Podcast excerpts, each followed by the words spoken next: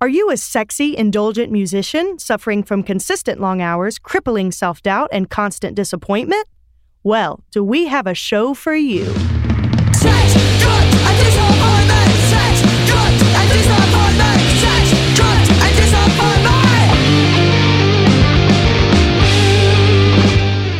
Welcome to Sex, Drugs, and Disappointment, a bi weekly deep dive into what it takes to be a healthy and successful musician in the modern industry.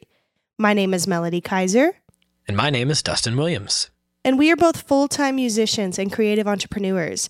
And today is part two of one of our most popular episodes. We're doing Wildest Show Stories. Woohoo! part two. Hell yeah, son. I think people really, really enjoyed this one, so I wanted to get back into it. This was one Yeah. of the first episodes we did. It was in our first five, I believe. Yeah, I think it was like number mistaken. three. Yeah. So it's been a minute. Now we're on episode 26, kicking butt. and um, yeah, so I'm excited about it. How have Yeah, you been. Dustin? Been well? I've, I've been good. Yeah, yeah, just been uh, busy as usual, as you know. Um, yeah. Same for you, I assume. Yeah. Today's another remote episode, but hopefully we'll Yep. get together in person pretty soon here. Yes. um, now that the uh, the craziness of um, life maybe will settle down. maybe is a big maybe is the operative word here. Operative word there, exactly. Yeah. um, well, anyway, so let's jump right into it. I think this is going to be really fun. for sure. So I will start. We're gonna. I'm gonna try to start somewhat tame. I have my list here. Let me Okay. see. Um. Okay, so this is kind of just like this is not really wild, but this was one of the most embarrassing moments that I've had at a show. Um. So, uh, my cover band that uh, I was in, hmm we had just done a big like New Year's Eve show and I played saxophone for it. And somehow in the hustle and bustle of the show, my saxophone, I had one of those Hercules stands for the saxophone, which is the same as for guitar. It like Yeah. clamps it in, hmm you know, and um, it did not clamp it. And so my saxophone just like fell on the floor in the first like yeah like in the first just few songs and i thought it was fine and so i just like that night i put it back in the case and Uh-huh. didn't pull it out again until i had this show with a live band uh, karaoke so basically like karaoke singers but real instruments Uh-huh. and we were doing um, careless whisper Oh the boo, right yeah, and yeah. um yeah i went to play that and that is not what came out what did it, it was sound like? so bad just like like just it was so bad i was mortified no. because like way. what had happened is like some key had gotten bent and so like it was prohibiting like all the keys below it from opening Oh my god. so I just hit the same note and it wasn't even in key. Like that's that's in the key of E, I think, that song. And this have no was like thought- yeah. this was like a C natural. It was like "Mer, mer." Just- It was like in the key of E major. yeah. Oh yeah, that's was, rough. It was so bad. Oh my gosh. So that was just like mortifying. And I tried to like you know, not talk to anybody because I was like upset with it. Yeah. you know, oh, it was so bad. I Did was- you? Oh god. Yeah. God damn, dude. Did you um, like, did you talk to the band and be like, "Look, guys, I don't know what the fuck happened, but my Well, everybody is- was looking at me like, "Oh, what the fuck is going on?" And like I, you know, they were looking at me like, "Is she okay? Like, what's up?" And Yeah. I just like pointed to the saxophone and was just like, "I don't know what to do. Like, I'm pressing buttons and the sound is not changing." oh my god. So yeah, it just sucked. It was mortifying. Were you? Thankful- Sorry. Go ahead. no, I was gonna say, thankfully, there was actually a lot of people there, which made it worse. Oh. Yeah, it was like there was probably like 200 people in there. Oh my god, dude! I know. It was so mortifying. Oh, oh. Yeah.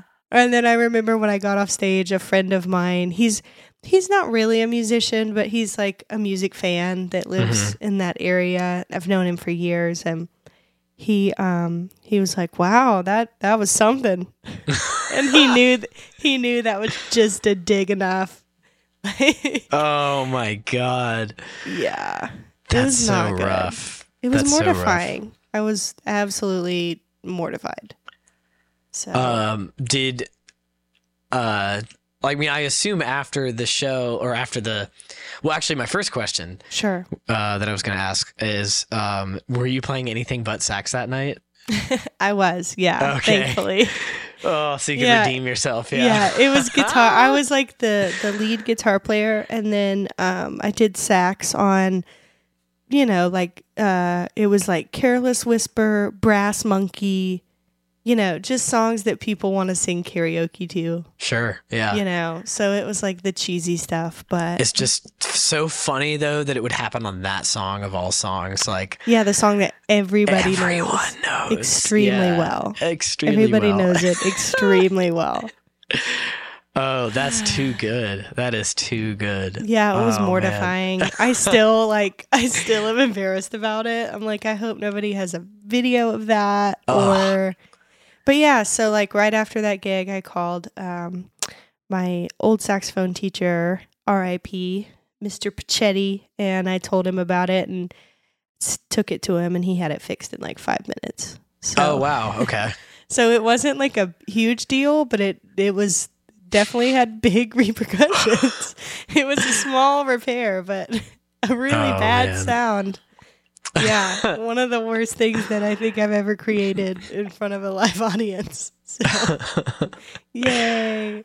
oh man. I yeah, know, that's was, that's rough. it was so bad, rough. Dustin. I'm still like mortified. Um, but hey, you know, you pushed you pushed through and here we are. I did. Now, if you don't tell a story about a time that you sucked, I'm gonna lose it. Um Dustin has never made a mistake in his entire no, life. definitely definitely not true. Definitely made some mistakes. Um I mean, yeah, I have to. I got to look at my my list here of some stories that I thought of earlier. I'm not sure if any of them are uh, specifically about any like bomb situations like that on stage, but um, I mean, I know I've definitely like made mistakes, but I think the thing is like at least I don't know. It's it's kind of a catch twenty two with bass, right? Because like if you hit a wrong note on the bass, it's either super noticeable and it's like, oh, something is off, or it's like just happens to work as like a really cool substitution, and so everyone's like, oh yeah, that's dope, even when it's like not intended Yeah. because you know the bass being so low like it just pulls your ear it's like oh okay well that's where the root is so the guitar player must be playing the wrong part not the bass player Right. um you know but uh, uh, in addition to that like i mean i've you know i take solos sometimes but like it's different i think for a sax or even a guitar solo when something really bombs like that because like you uh, we're so used to sax solos and melodies and guitar solos and melodies being so clean and and badass that when they don't go that way it's just like oh what is that? when that it when it's a minor third over a major key and it's just going yeah, yeah, exactly. But like for like a bass player, it's like, oh, well, bass players aren't supposed to solo anyway. So like, you know, poor guy gave it a try. Right. like, you know. so I don't know. I mean, and that isn't to say that I haven't like, you know, made mistakes like hit hit half step away from like the root of like a pop song or something or like, you know, had like bad timing on something. I mean, that's definitely happened. Right Um, I've been in situations where the whole band just kind of fell apart, and that was embarrassing. Um, but yeah like, that's the worst yeah, right, because like, there's no recovering from that other than just like, well, we just got to hit the next song, fellas. Like, yeah you know. Um, but no, I've, I think in that way, I've I've been very lucky. But it's also like, you know, I, I think. Like I said, sax and guitar, like solos, anything that's so lead, like vocals too. It's like when those fuck up, it's like you get no um uh grading curve if that makes sense. Like no one goes easy on you. They're just like oh yeah that person sucks. It's Yeah, like, that's true. whoa. That's super anyway. true. Definitely. So um that said i did think of one uh incident that was kind of like a something gone wrong on stage. Um, and it, so it, uh, it's senior year of high school. Um, my school would do um, senior picnics, and I, I know a lot of schools do that, but I just you know, I only went to this one, so that's my only reference. Um, so we did senior uh, senior picnic, which just happens at the school, but basically like you get like a long portion of the day where you're just like outside eating, hanging out, like doing whatever. Right. Um, and for the senior picnics, um, they would have one of the, um, or they would have like, they would allow, let me rephrase that, um, musicians, uh, to just like put together a little show and like play. Oh, that's Um, cool. Yeah, yeah. So it was under this little pavilion thing that we had, and um, so me and a couple other guys, um, we just had this like jam project that we would uh, have sometimes. And it was not like a a serious band like um, the one I was in, Meadowwood. That was actually like a dedicated band where we were doing shows and like writing music. This was like a hey, when we can get together and jam, we're gonna Right. do that. So we're just improvising, playing random covers, whatever. Um, so at the time, I had um, this Ampeg uh, one fifth, or sorry, fifteen ten, which was a fifteen inch speaker and a ten inch speaker and an enclosure. It's kind of like an old school, like I want to say seventies or eighties cab. Okay. Um, and I stacked it with uh, this Behringer Ultra Bass 410, and uh, those were shitty cabs. Those, I mean, that whole series is trash. And I've seen, I've still see people to this day sometimes playing those heads, and they sound. They, I mean, they sound. I'll just leave it like that. They sound. Uh, you get you get sound from them. Um, so I was playing this, but you know, I was a high school student. I didn't have any money, so it's like you know, whatever, whatever I could kind of convince my uh, my mom to help me get, and um, maybe a little bit of because I did work on the weekends, so a little bit of that money. Anyway, Right. point being, um, we were doing this jam thing, and uh, I was running. I can't remember if it was the Ultra Bass head at the time, or if at this point I, I think I might have had my um, Ampeg SVT uh, three. So it was a lot of power, um, and I didn't know anything about ohms and resistance and like pairing the proper head with the proper cabs. So I was just hooking shit up to this head like willy nilly. Right. Um, so I probably was ended up like these were probably like eight ohm cabs now, you know, looking back on it, and it was probably pushing like two ohms into them uh, from the head. So just like you know, for anyone who doesn't know, don't do that. Um, I'll just leave it there. I'm not an engineer, so I won't go into the explanation of to why. Um, but uh, anyway, the we were you know in the middle of something and uh, all of a sudden my bass just started sounding really bad and like crunchy and like um and it, it like lost some power and i look behind me and this, this cones on this behringer are just like flapping in the wind just like loose paper like aluminum cones just you know just awful. Um yeah, so you know, I I blew up the speakers on the Behringer, and um, what's really funny, uh, I think it was the Behringer, maybe it was the Ampeg, but what's really funny is is I want to say like maybe a year, it must have been the Behringer, a year before this, um, one of the speakers had kind of started to come apart a little bit. And me and my teenage brilliance uh, decided to just use some liquid nails to glue it back together. Amazing. so like one of the speakers was already fucked anyway and now all four of them were just like blasted. Um oh my god it was so funny. You know what's really hilarious too is i eventually took this cab back to the same store that i bought it from and somehow convinced them to rebuy it from me. What?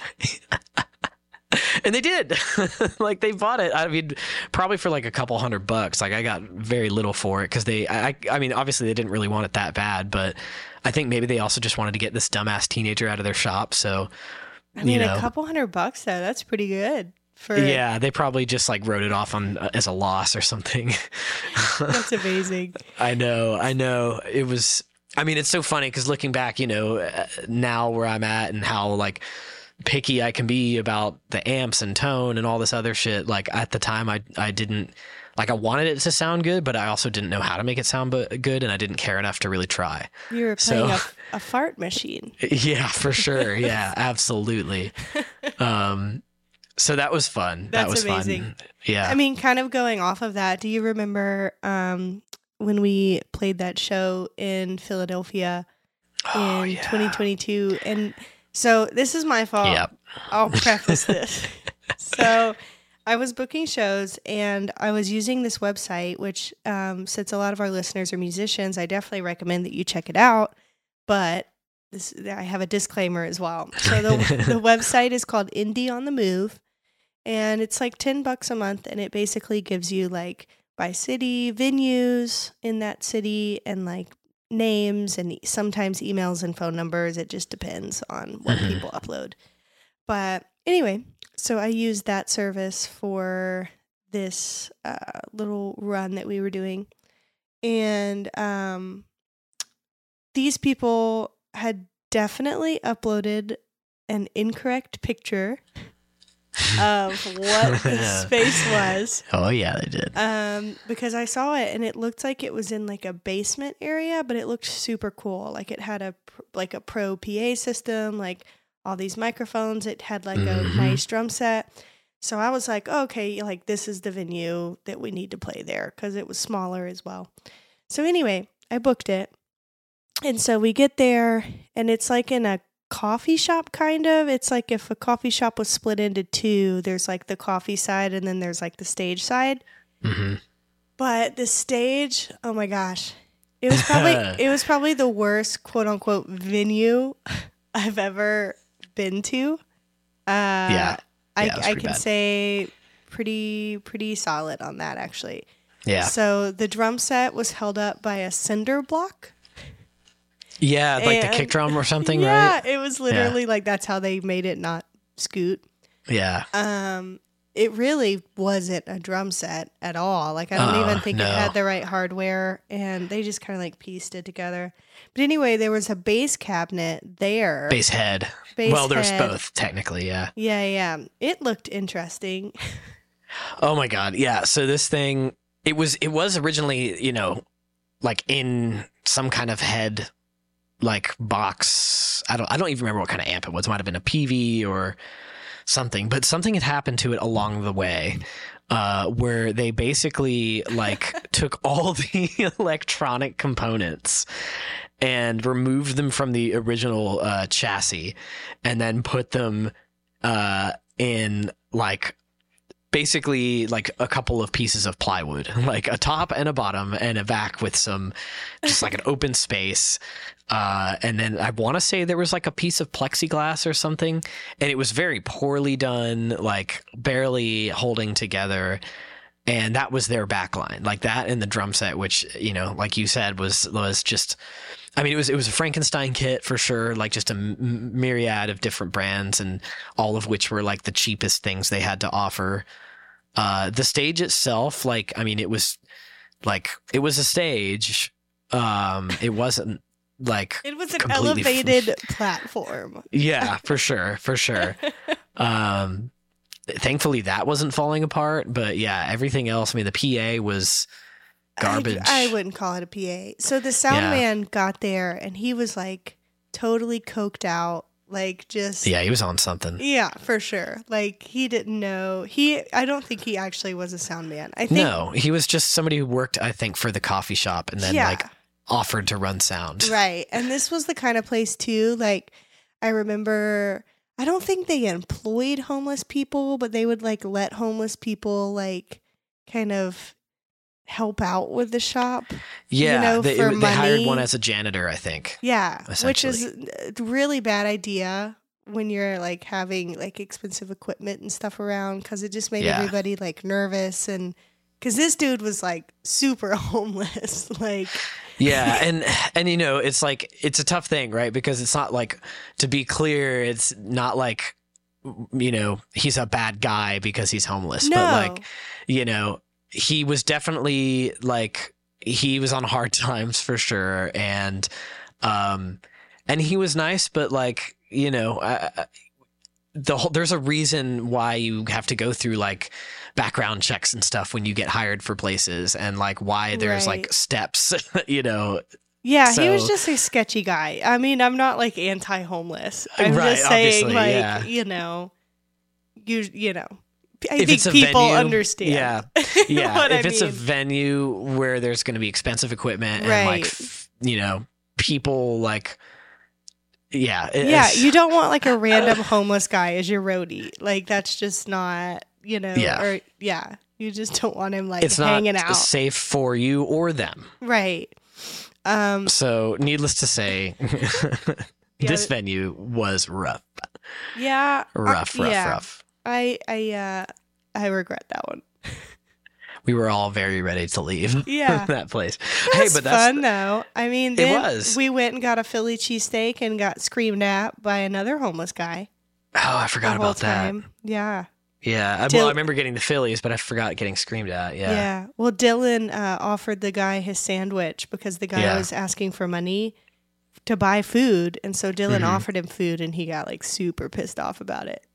yeah I mean, me, right? obviously he didn't want food, but yeah um. Oh my gosh, do you remember too? Oh, this whole trip is like a trip. The whole trip was a trip. Like coming Mhm. back, the um the van, R.I.P. Um, the AC fan.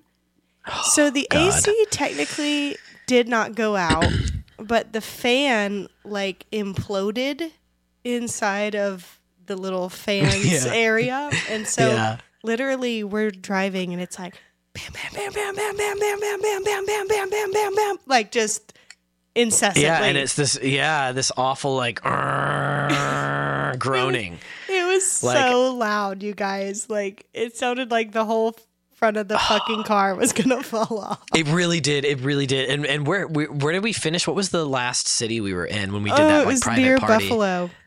Buffalo, New York. So we drove from New York back to Georgia the whole time. Bam, bam, like so bam, loud.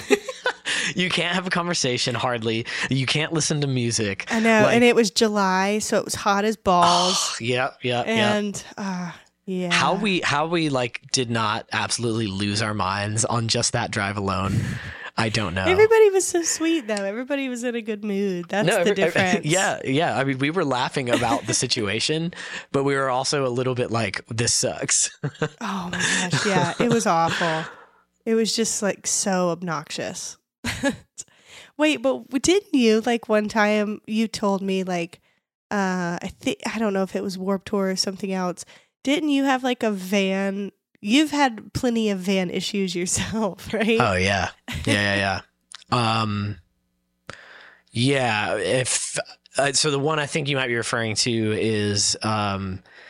So there's actually a lot of uh, Warped Tour stories in general that I could tell um, because that that period of, of time where I did the the 2012 Warped Tour, uh, it was like two months and some change that we were on the road, like barely quite two months, not quite two months. Really felt like it for sure. Um, anyway, um, we had so many things happen on that tour because we're driving from state to state every night, like minimum six to eight hours of a drive, you know? And so, um, most of the time, I mean, there were some short ones, but the point is like, there's a lot of room for error. so, uh, I could go on for days, um, about it, but the one that you're talking about is right before we left. we had bought this, um, I want to say it was an 88 or an 87 uh, Ford van. Um, I don't know if it would be an Econoline or something like that. I mean, anyway, yeah. Yeah. Um, and it was a pretty big one. It was probably 15 passengers with with all the seats in, but we took some out for our gear. Um, but there were seven of us traveling because we had the five band members, and then we had our manager, and we had like a merch guy come along to help us with that and whatever else we needed. Nice. Um, but uh, we got the van maybe a couple months before we went on the tour, and we took it to the shop and had it kind of fixed up and worked on. Um, I even uh, brought it up to my um, mom's place uh, to have one of my neighbors. Uh, my mom was telling him that we were going on tour, and and he offered uh, to help us install some curtains in there so we could like close them for some privacy and stuff. Like when we're because we knew we'd have to sleep in the van sometimes, and Right. we, we also wanted to protect our gear. So we're like, okay, like yeah, that that's we should do that. Um, so he helped me install them, and then uh, I took it back down, left it with our um, guitar player, and um, he took it to fuel it up one time, and this is the first time that he had been driving it, um, and instead of putting gasoline in the van, he put diesel in the van, um, and and again with the caveat here i will point out that like a we were all very young like in our like below 25 nobody was older than 25 i think the oldest person was 23 um, so none of us really had any idea what we were doing. Um, but in particular like this the, the gas cap there's actually two gas tanks on this van which is really interesting um, but the gas cap on the van um, was a diesel cap because it had been replaced because the original one had fallen off so I'll give him that, you know, that like, hey, this is the first time he was taking care of the van. Like it says diesel on it.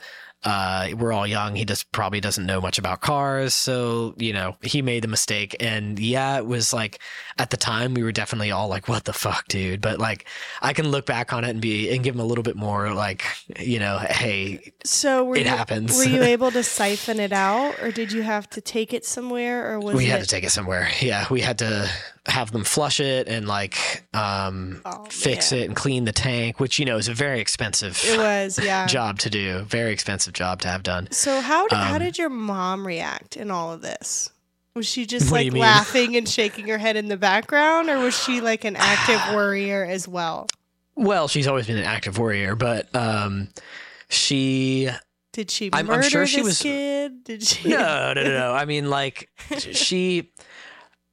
I'm sure she knew about this incident because I'm sure I told her, but they're like, you know, I mean, I think she was just kind of like supportive and just like, you know, um, I hope these guys make it through this tour. You know, like it's they're they're young and they're figuring it out. I don't know. I mean, I can't recall us ever having a specific conversation about that or uh, or anything, but um, but yeah. So I mean, there's a lot of stuff that I've told her that happened on the tour since then that probably would have like given her a heart attack if she knew while I was on the tour. Um, which I'll I'll get to one of those in a little bit. Um, cocaine and but anyway, hookers. uh, what's I that? said cocaine and hookers. Oh, tons. You know, you know me.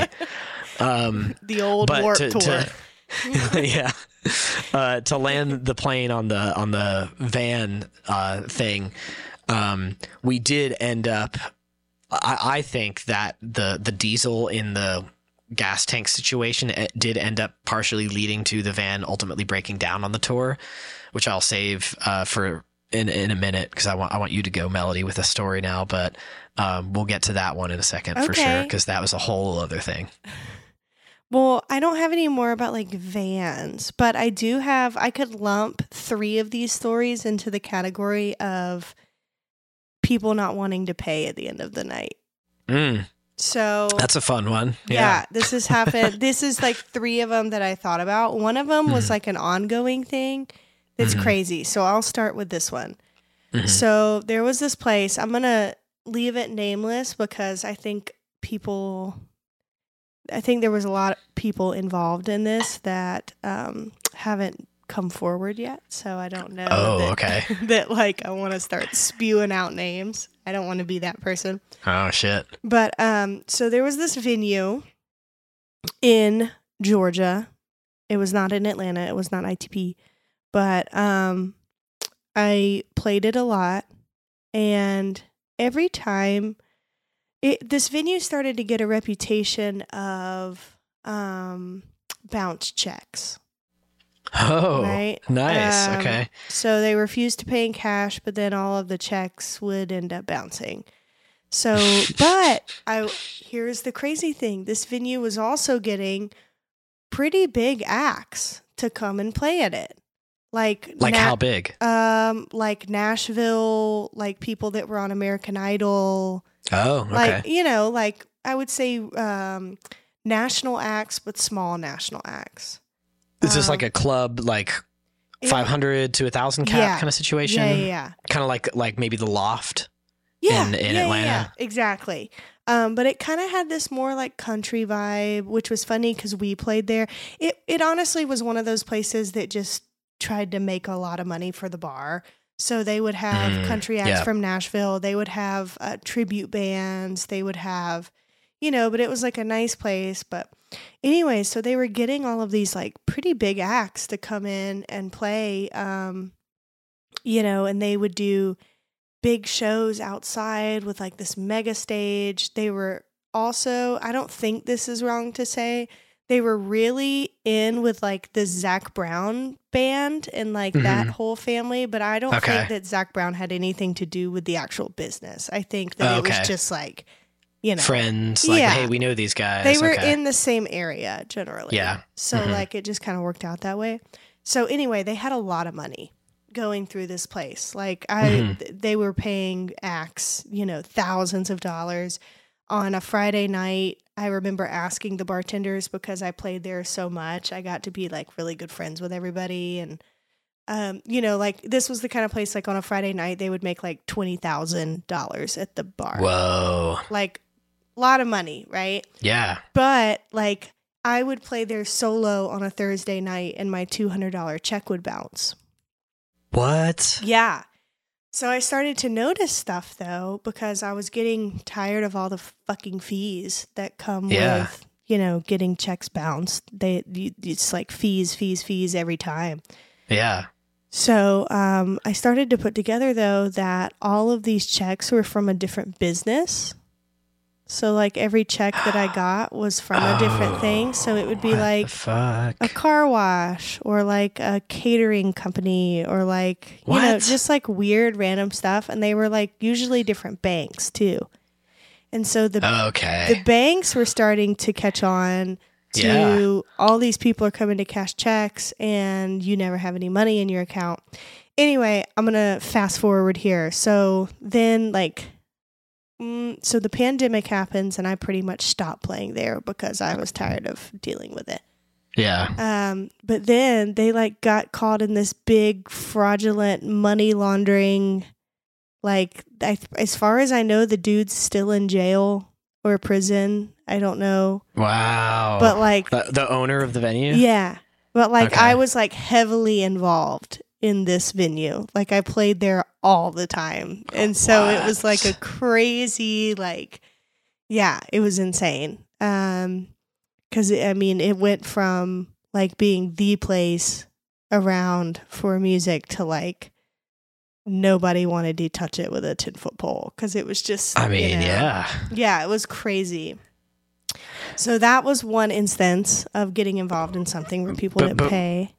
Before you jump into that, uh, Yeah. the next one, because I want to hear them. I'm just curious, like for for you, um, uh, looking back on it now, like what would you say? What is what's what kept you around? Like what kept you playing at that venue despite the c- consistently bouncing checks and like, I think it was Uh, just that a lot of people went there, mm, you know, and they enjoyed it. It was like a fun place to be because everybody Mhm. was there. You know, it was like very happening and it was always packed out, even on like a Thursday night. okay. So it was just, you know, like a, it was the place. you know what I mean? So yeah, yeah, yeah. It, it kind of like, um, there's always a chance that maybe somebody who's there like might have a venue that they could book you at that would be more on the up and up, and also like, you know, or maybe you get booked for a private party or this or that. So uh, yeah, I could see like why you might want to like, you know, tough it out. But now having been on the other side of it, uh, and especially you know now that you know in in these uh episodes sometimes you know we're giving advice based off of our experiences like what would you tell yourself like three years ago or four years ago whenever you started playing would you say like yeah keep doing it i mean and i'm not saying like no, I know like what you mean. y- yeah like you it's okay to have regrets it's okay to not have regrets it doesn't matter either way but more so like how would you look at it now Yeah. So I would have I would be a lot more cautious now Mhm. um, kind of going in. Like now I see the signs a little bit Mhm. more. Um, Yeah. Because honestly, like part of it was the owner manager guy was like super. I'm trying to think of the best way to descri- describe him. He was almost kind of like mafia in a way oh, like okay. super like smooth not smooth because he wasn't smooth he was kind of a, Greasy? he was kind of a dick yeah greasy but like a smooth talker i guess He's like- charismatic. he yeah he could kind of like justify all of his stuff in some way he would be like oh well that's the account we use for the you know the food trucks and the you know i'm sorry like they took out their blah blah blah like he would always come up with something you Mhm. know Yep, yep. There's So- okay.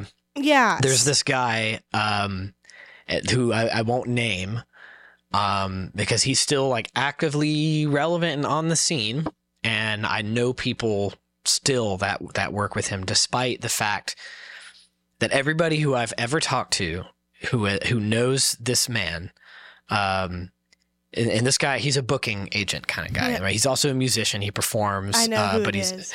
yeah i'm sure you do um, but for the listeners who don't know, again, I won't say any names. For those of you who do know, you know who I'm talking about.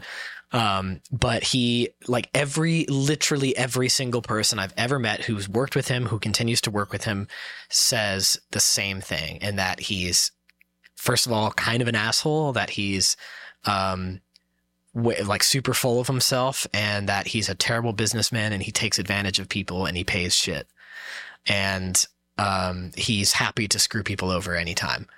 Uh, and there's I don't know what it is. It's he's like he's like a gatekeeper, really. What it is is like somehow he's managed to put his foot into the doors of all these different businesses.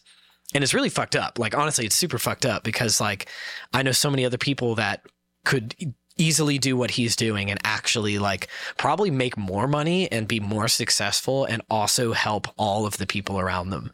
But somehow there's something about this dude that keeps him around. And and I've wondered myself at this point, like, oh, is it like I wonder if he's like gang affiliated or like a mafia dude or something. Like he's got some kind of connection yeah that keeps him around. no i i i have worked with the individual that you were speaking of Oh, really? I Yeah. see. I, we've somehow never talked about that, but, But- I didn't know. i went in knowing that he was that way because everybody had warned me hmm and so i super stood my ground when i was talking to him and Uh-huh. like i didn't like give i basically didn't give him any room. No quarter. no like did- because he oh, kept trying to Okay. talk me down in price hmm and like I and I'll tell you what it is. So like now like for acoustic shows unless it's like opening for I don't know amphitheater or something my like minimum that I'll do is like 200 bucks which is ve- very low That's honestly. super reasonable. Yeah, my minimum would be 300. Right. So sure. yeah. So like that's my minimum now. And um so uh that guy that you're talking about, he really he was like, "Well, nobody that plays here gets that." And I was like, "Okay, well then, you know, I totally understand that, but like I'm not going to play there." And eventually he just gave in. And so- Really? yeah. And he didn't get a cut of it and he was pretty pissed. He's never called me back, but I Good. you know, you just have to like that guy. yeah, and and you know, thankfully people had warned me about him, so I Yeah. kind of already knew.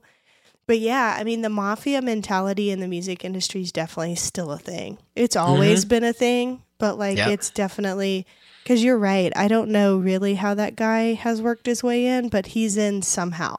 He is so in. And I will say, I think it's usually the younger musicians that he tends to really like find a, a, a hold on. Oh, for Um, sure. Because they- they'll be like, oh, yeah, he's an asshole, but like, oh, you know, I get gigs. Sometimes I just need a gig. And I'm like, sometimes you don't, though. like, Yeah. sometimes you just need to, like, you know, hit the streets on your own and make your own connections and meet people. And like, you'll be far better off for it. And it doesn't mean it's easy, but you, Well- you can bypass this guy. Yeah. I, I've played my entire, uh, you know, Career in however many, 16 years in Atlanta so far and never having to interact with this man personally. Yeah, he's not. He's not my thing really, but um, And uh, I will say too, like he tends to usually work more with like solo and duo acts. Like he doesn't work as much with bands. That's not to say that he doesn't ever, but he definitely doesn't get as much into the full band scene. I feel well, like. I think that's because he has a band and he leaves all of those slots for himself. oh, see, there you go. Yeah. Yeah, is he good? Um, uh, Because mm. I never heard him play. not really. I mean, you know, he's good, but like he's not gonna like stop you in your tracks or anything. Yeah. You know, and like his band is like a party band. Oh you yeah, know, they play like he's Amy Winehouse and stuff. And, wedding gigs and shit. Yeah, well, Which is nothing wrong with I that, don't obviously. know. I don't know that they would do weddings, but you know, yeah, it, They're not it's- quite good enough to do It's those. super sad. Um, it is. because I I I know a lot of friends um, that you know they don't realize that that venue is still paying them two hundred dollars. They're just making one twenty five, and he's sitting there making seventy five dollars for doing nothing. hmm That's the Mhm. sad part. It is. Um, but yeah, I mean, be afraid, be very afraid. Reach out, reach out if you need to book in this area, so we can steer you clear of that. yeah, seriously. Um, yeah, don't touch that guy. So then another crazy, and I'll I'm gonna call this venue out because it's closed. It was one of those fucking Wild Wing cafes in Oh. McDonough, Georgia. Uh huh. Uh huh. Everybody knows where that is if you've been to McDonough. It's Okay. like one of the big things there. Um, so I played a three hour show there, had a bunch of people come, and I remember that I had a bunch of people come because the people sat with me and stayed. At the end of the night, the bar refused to pay me. They just said, like, sorry, like we don't have the money to pay you. But I had just finished the show. What the And fuck? I knew just from the people that I had brought that they had enough cash in the cash register to pay me. So I just like was like, okay, well, I'm just going to stay here until I get paid. And they were like, no, we're closing. Like, we'll call the police. And I was like, call them. Like, I what are you ju- gonna tell them? yeah, I, I I sat there and I stayed for man, it was like an hour and a half. They were closed. And like they were calling the owner and the owner was screaming at them and then I called the owner and was like I'm honestly like not leaving until I get paid. And then they went and got it miraculously out of the safe. Oh, imagine that. And then I got to go home. so that was kind of uh, crazy too. How much did they owe you? You said. It was only like I think it was like 250. What? But- They, oh, give me a break. Yeah. And they were trying to shortchange you on that. Yeah, and like the they were like, you know, we can't pay you out of the cash register because that's how we pay our waitresses tips, and like, and I was like, well, I don't want to take money from them, but like, also you should have thought about this before you, you know, before I set up. Like Yeah. even if like you knew when I came in tonight that you wouldn't have enough money if you actually didn't, you know. Right. So like what are we doing here? Anyway, that was terrible. I can't believe they also threatened to call the cops. Like, wh- so so that I can tell them that you guys are fucking thieves, Right? And it that was you stole my labor. Yeah, it was because I wouldn't leave. Yeah, they were freaking out. They were like, "We're gonna call cops." I'm like, "Call them." I was like, "What?" I I tend to, and this I don't know that you've seen this side of me, but like once I get on a roll, I tend to kind of like ramp myself up, like I'm my own hype man. okay. I'm well, s- I've seen I've seen the stage version of that for like performance. yeah, but I'm sitting there like, "Call them!" Like with you know, I'm just like shit talking the whole time. But, and just like spewing insults and like just sitting there, you know, acting like I'm super tough. that's so funny. So yeah. Oh my god. Um and then really quick, the last one, I'll wrap it up.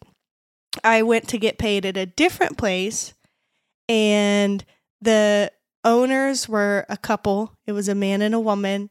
And they asked that in lieu of payment, would I be interested in having sex with them? They were swingers. What? I swear. Yeah. It was like the wildest thing ever. I was just like, what? um, no thanks. Like, I'll just take my $200 and go home. what? Yeah, that's never happened to you, has it? I No. think that's a that must be a female special thing. Yeah, probably probably something that doesn't But- happen to, to dudes as much for sure. But yeah, that was the craziest. I was just like, my jaw, I'm sure, just hit the floor. I was like, what did they just say to me? And like, it immediately made me like uncomfortable and blush. Of and then like, I immediately was like, ah, no, no, it's okay. I'm like, I'll just take my money. It's fine. so like, what the Yeah. shit? getting paid is a real problem for me, apparently. It's so wild. it's so wild. Like, Yeah. yeah, wow. that is Yep. so crazy. I and and and also like yeah, I I honestly can't think of anything off the top of my head like where I've like done a gig and then not been paid like after agreeing to be paid. Like I've done gigs for free before for sure or I've done gigs where it was like you know like hey maybe if there's some money at the end like you'll make some and then we don't but like Right. You know but I've never I don't I don't I honestly You've never been offered sexual favors. definitely not that one. yeah, it was Uh, wild. Yeah. Yeah, that's so crazy. I was like, Man. did they actually just say that? Yeah, it's not a good position to put anyone in, by the way. How old were they? Um, they were like middle aged, but the thing I was like nineteen, so like Jeez. I I would like I had no idea like what to even say or like how to respond. I still probably wouldn't. Yeah. even if I- somebody said that now, I would probably just like giggle and like slowly walk away. right. like you know, I'm just That's so crazy. yeah, I know. I wish that That's I was like crazy. more like I wish I had like a snappy comeback or like something funny, but I didn't. I had no idea that they were going to say that, so no comeback was prepared. yeah, yeah. There's no no studying for that test. no. Jesus Christ. no, not That's at so all. fucked up. I know. That's so fucked up. Crazy shit. Good um, lord. yeah. All right, your turn. Okay.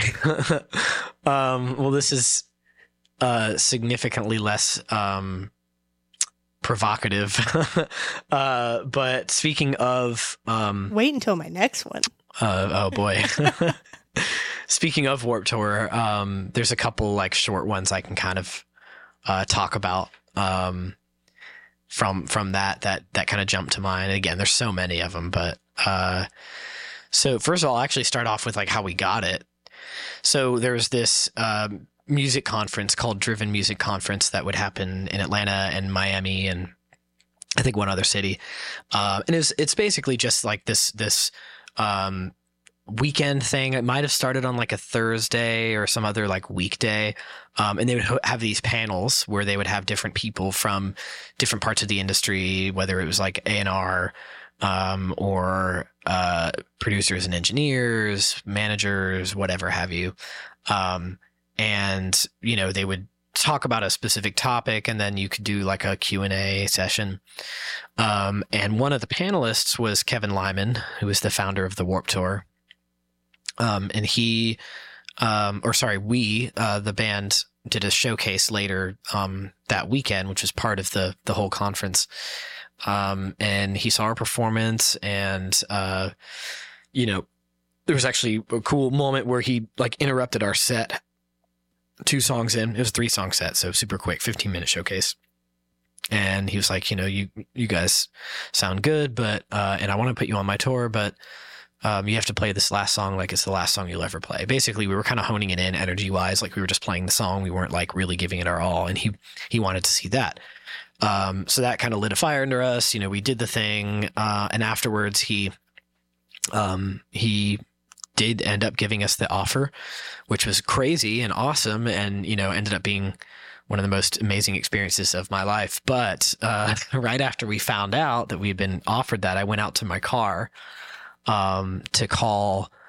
Uh, I think I was calling my mom or something, and um, I locked my keys in my car.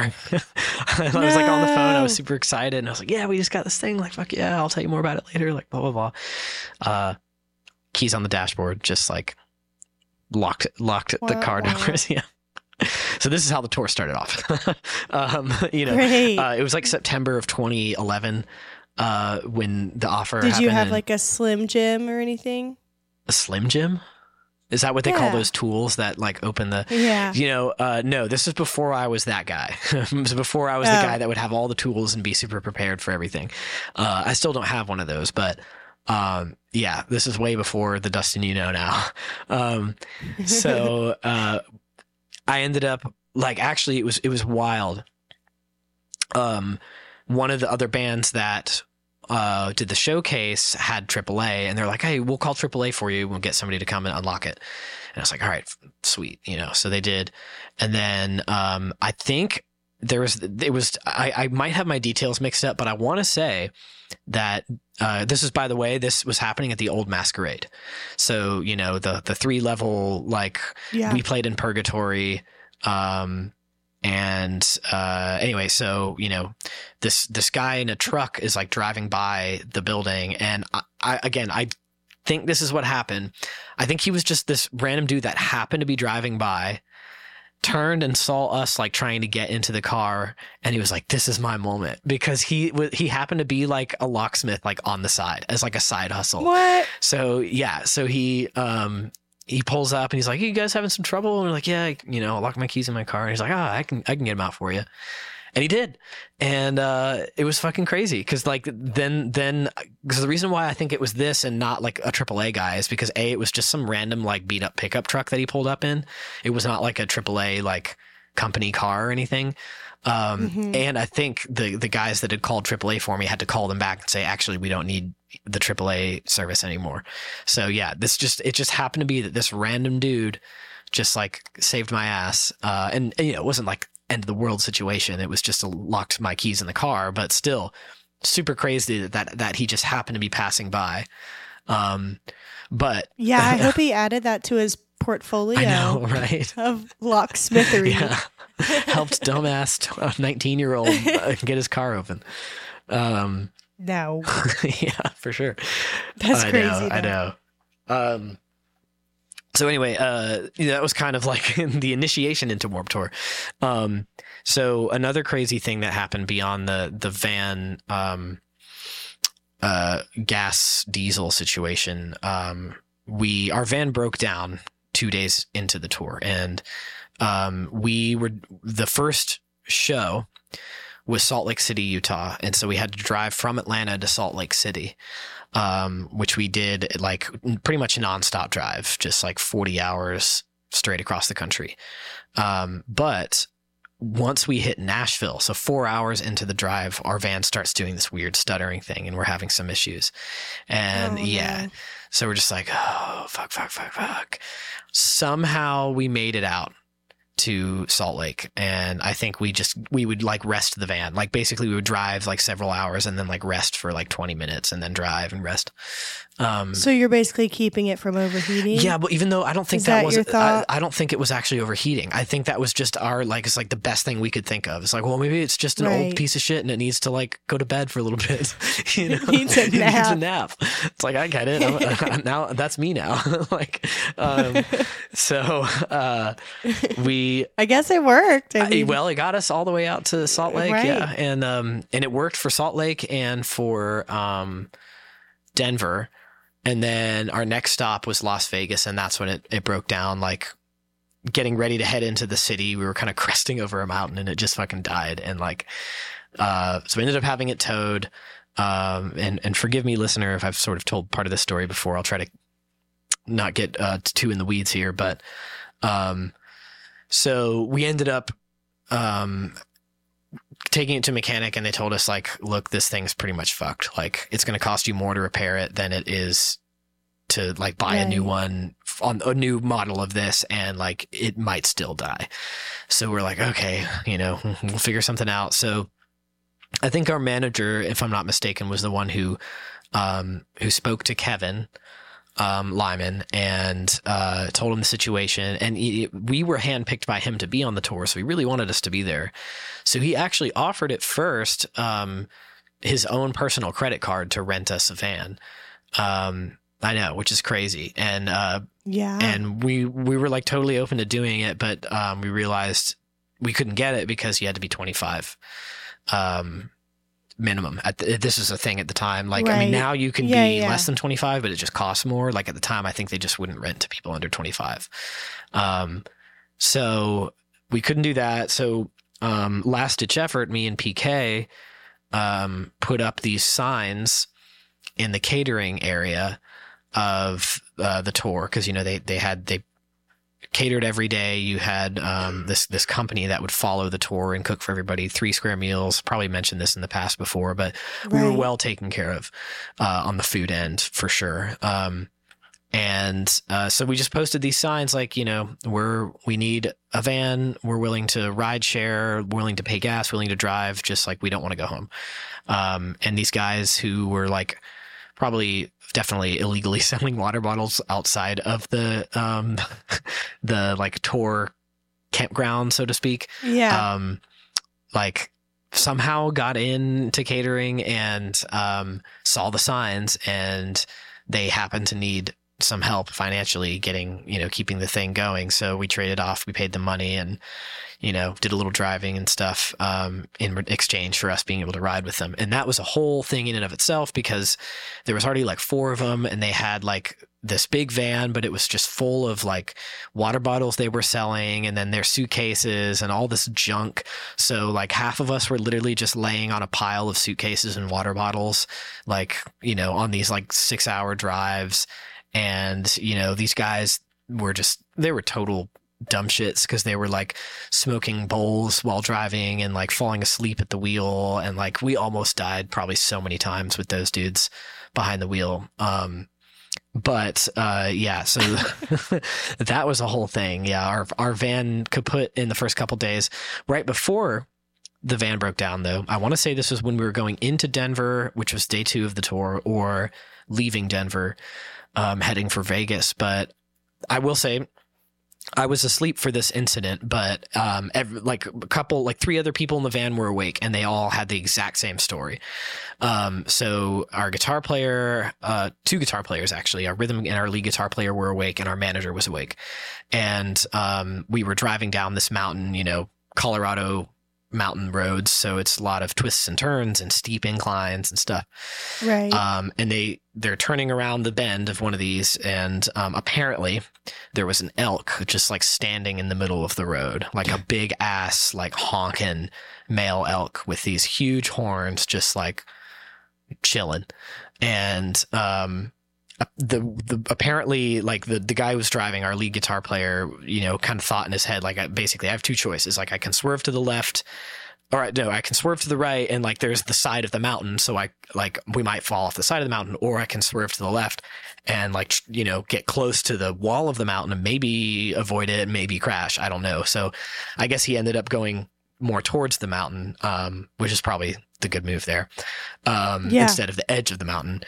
Um, and yeah, somehow we narrowly avoided it. Like apparently just by like inches, we we missed hitting this elk. And I mean that surely would have like caused a severe wreck, if not like killed or, or maimed a lot of us because it was uh, oh, you for know, sure. old shitty van. Especially if you guys are just laying on top of suitcases. Oh well, and this is so. This is before that. This was like day. This Oh. was still in our Oh. original van, but we, we were still like Okay. tightly packed sardines with all of our shit behind us. So there would have been stuff flying everywhere. I mean, it, it would have been a very bad, bad, bad situation. Somehow we uh, avoided that and survived. And um, and yeah, that shit was crazy though. Uh, again, I was not awake for it, but when I was awake for was when we were riding with those guys who were um you know, lending their seats to us in the van, essentially. Yeah. Um, renting, I should say, because we paid them. Um, there was a time where, you know, I specifically remember the driver falling asleep behind the wheel. It was me, um, the driver, and one of the other guys in his group that were awake, and he just starts kind of veering towards, um, not the median, but you know, the guardrails, and you know how, like, Yeah. um, when there's an exit, the guardrails kind of have this point. Um, Right. So he was heading towards that. And Oh, yeah, good. and it was like concrete uh, reinforced too. So, you know, obviously, again, Oh a bad gosh. situation. Um, and thankfully, the, the guy in the front passenger seat like was awake and noticed this was happening and like shook the guy awake and was like, "Whoa, what the fuck?" And you know, we swerved, like slammed on his brakes, swerved across like two or three lanes, like almost you know annihilated twice in a, in a span of like three weeks. oh Um, my gosh. yeah. Yeah, you're lucky. so man. lucky. And there's probably some other times I don't even know about because I again I might have been asleep and I just didn't know they happened. But um, That's crazy. yeah, and actually speaking of the Warped Tour and almost hitting animals, now this wasn't us, but this was a big like event that happened on the tour. So at the very end, the last two dates were um, Seattle and uh, Portland, um, Oregon, and we were on the East Coast, so we had to drive all the way from I don't know, like New York or maybe maybe Midwest, maybe Ohio, but either way, we were driving all the way Mhm. from there to the far edge of the West Coast. Um, and apparently, I guess like one of the production buses um, was, uh, you know, this was late night drive again because they're all driving to, kind of together in this big caravan. Um, Sure. But it's all happening at night, and I, there's some big ass like Clydesdale that is in the middle of the road, and this bus, um, fucking just plows through it. And thankfully, they had a very experienced driver because an inexperienced driver might have either slammed on the brakes or tried to swerve. But this guy, Right. you know, it was like way too close. He was just one of those things where he was like, you know, I you have to you hit just it. have to hit it. You just have to fucking, you know, cross your fingers, hope it doesn't come through the windshield. Uh, I mean, it demolished the front of the bus, but somehow the bus driver was fine. Everybody else in the in the bus was fine. It didn't crash or flip, but well, it crashed technically, but it didn't flip over or anything like that. No, yeah, I know Um, what you mean. But uh, the impact was so intense that um, there was like viscera and blood like in the um, undercarriage compartments of the bus that had soaked everybody's suitcases and stuff because it was so like violent. That's so heavy metal. I know. yeah. And it's it would have been better or made more sense if it was one of the heavy metal bands, but it was just a production bus, like just like a bunch of people trying to do their job, fucking hit a Can you imagine if you were like a metal band and you get your shit out and it's like covered in Yeah. blood? You're like, yeah, man, we're here for Warped Tour, baby. Right. God, dude. I mean, yeah, super, super crazy. Um, so yeah. Anyway, those are, those are just a few that kind of jumped to my mind as far as like Warped Yeah. Tour. Um, and uh, yeah, I mean, lots of lots of close calls for sure. Um, okay, so to finish, this is maybe the craziest thing that's happened to me in general, not just that and it technically, well, it was technically at a show, yeah.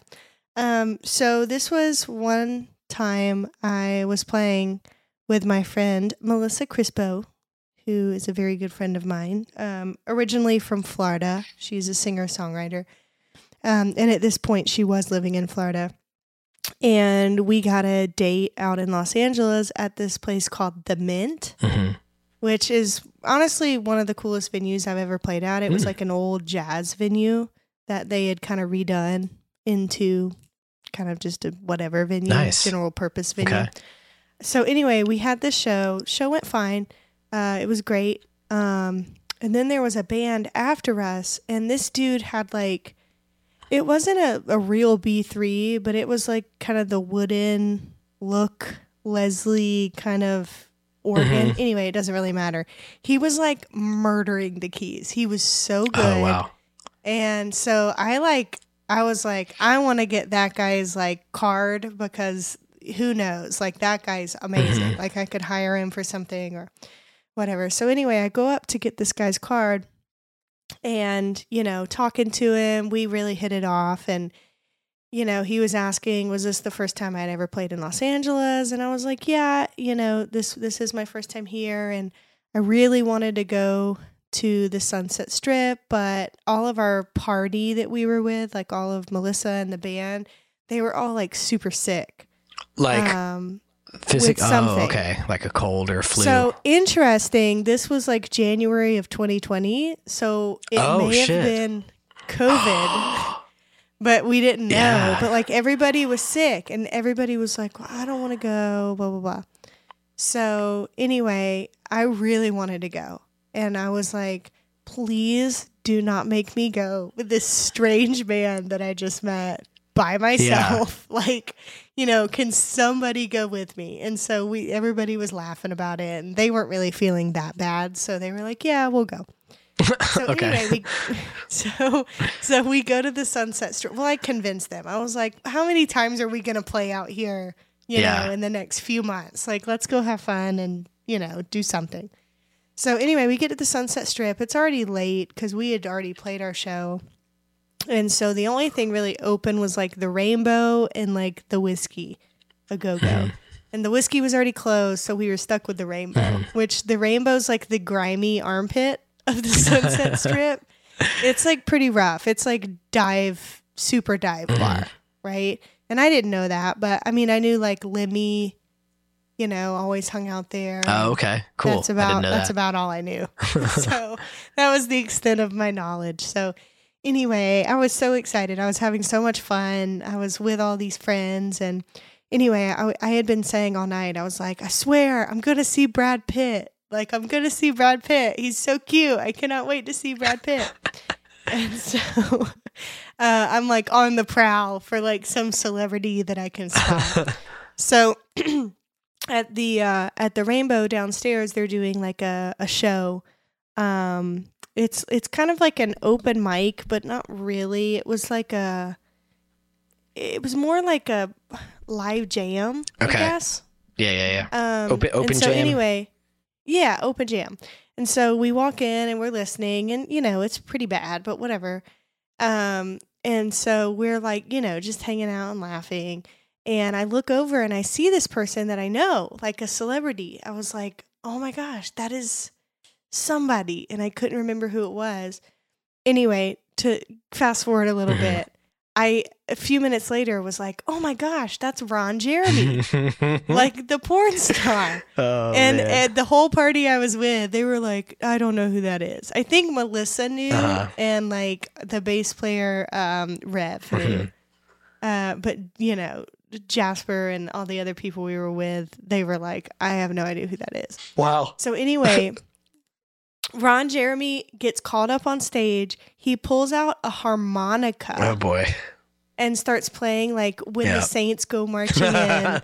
It's it's like literally awful. I have a video of it.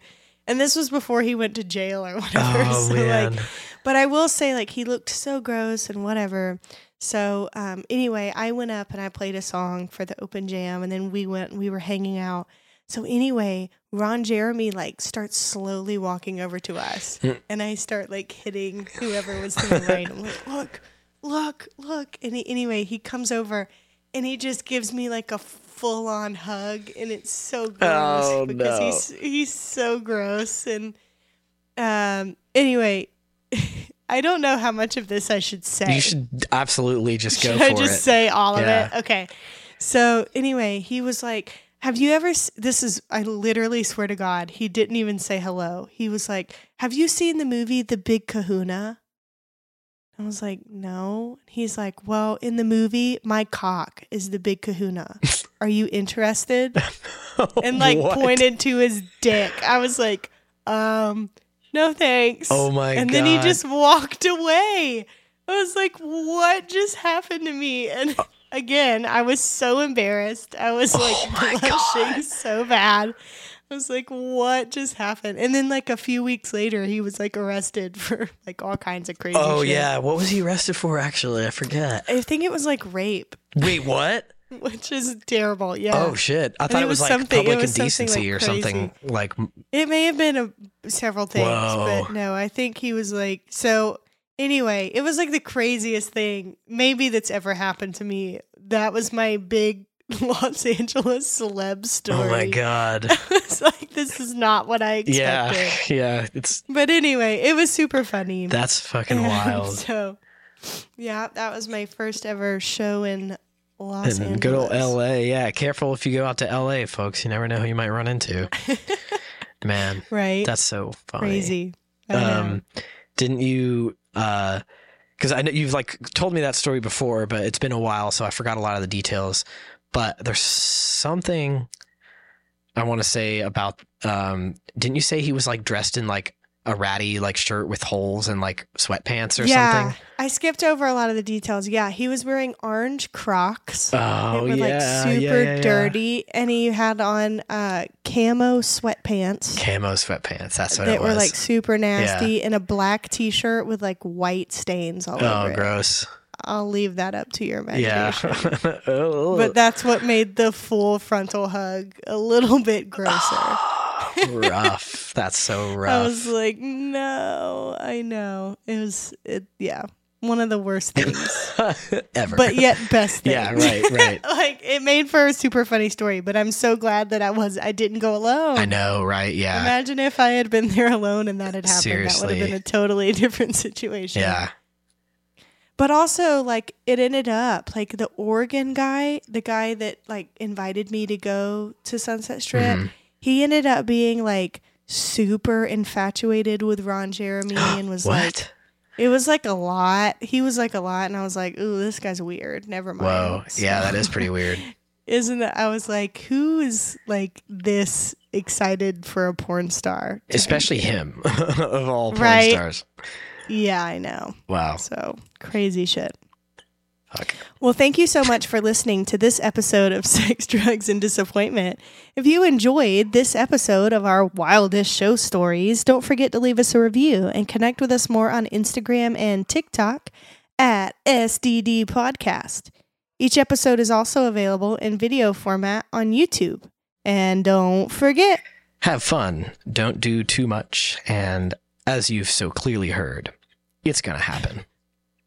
oh, yeah, it is.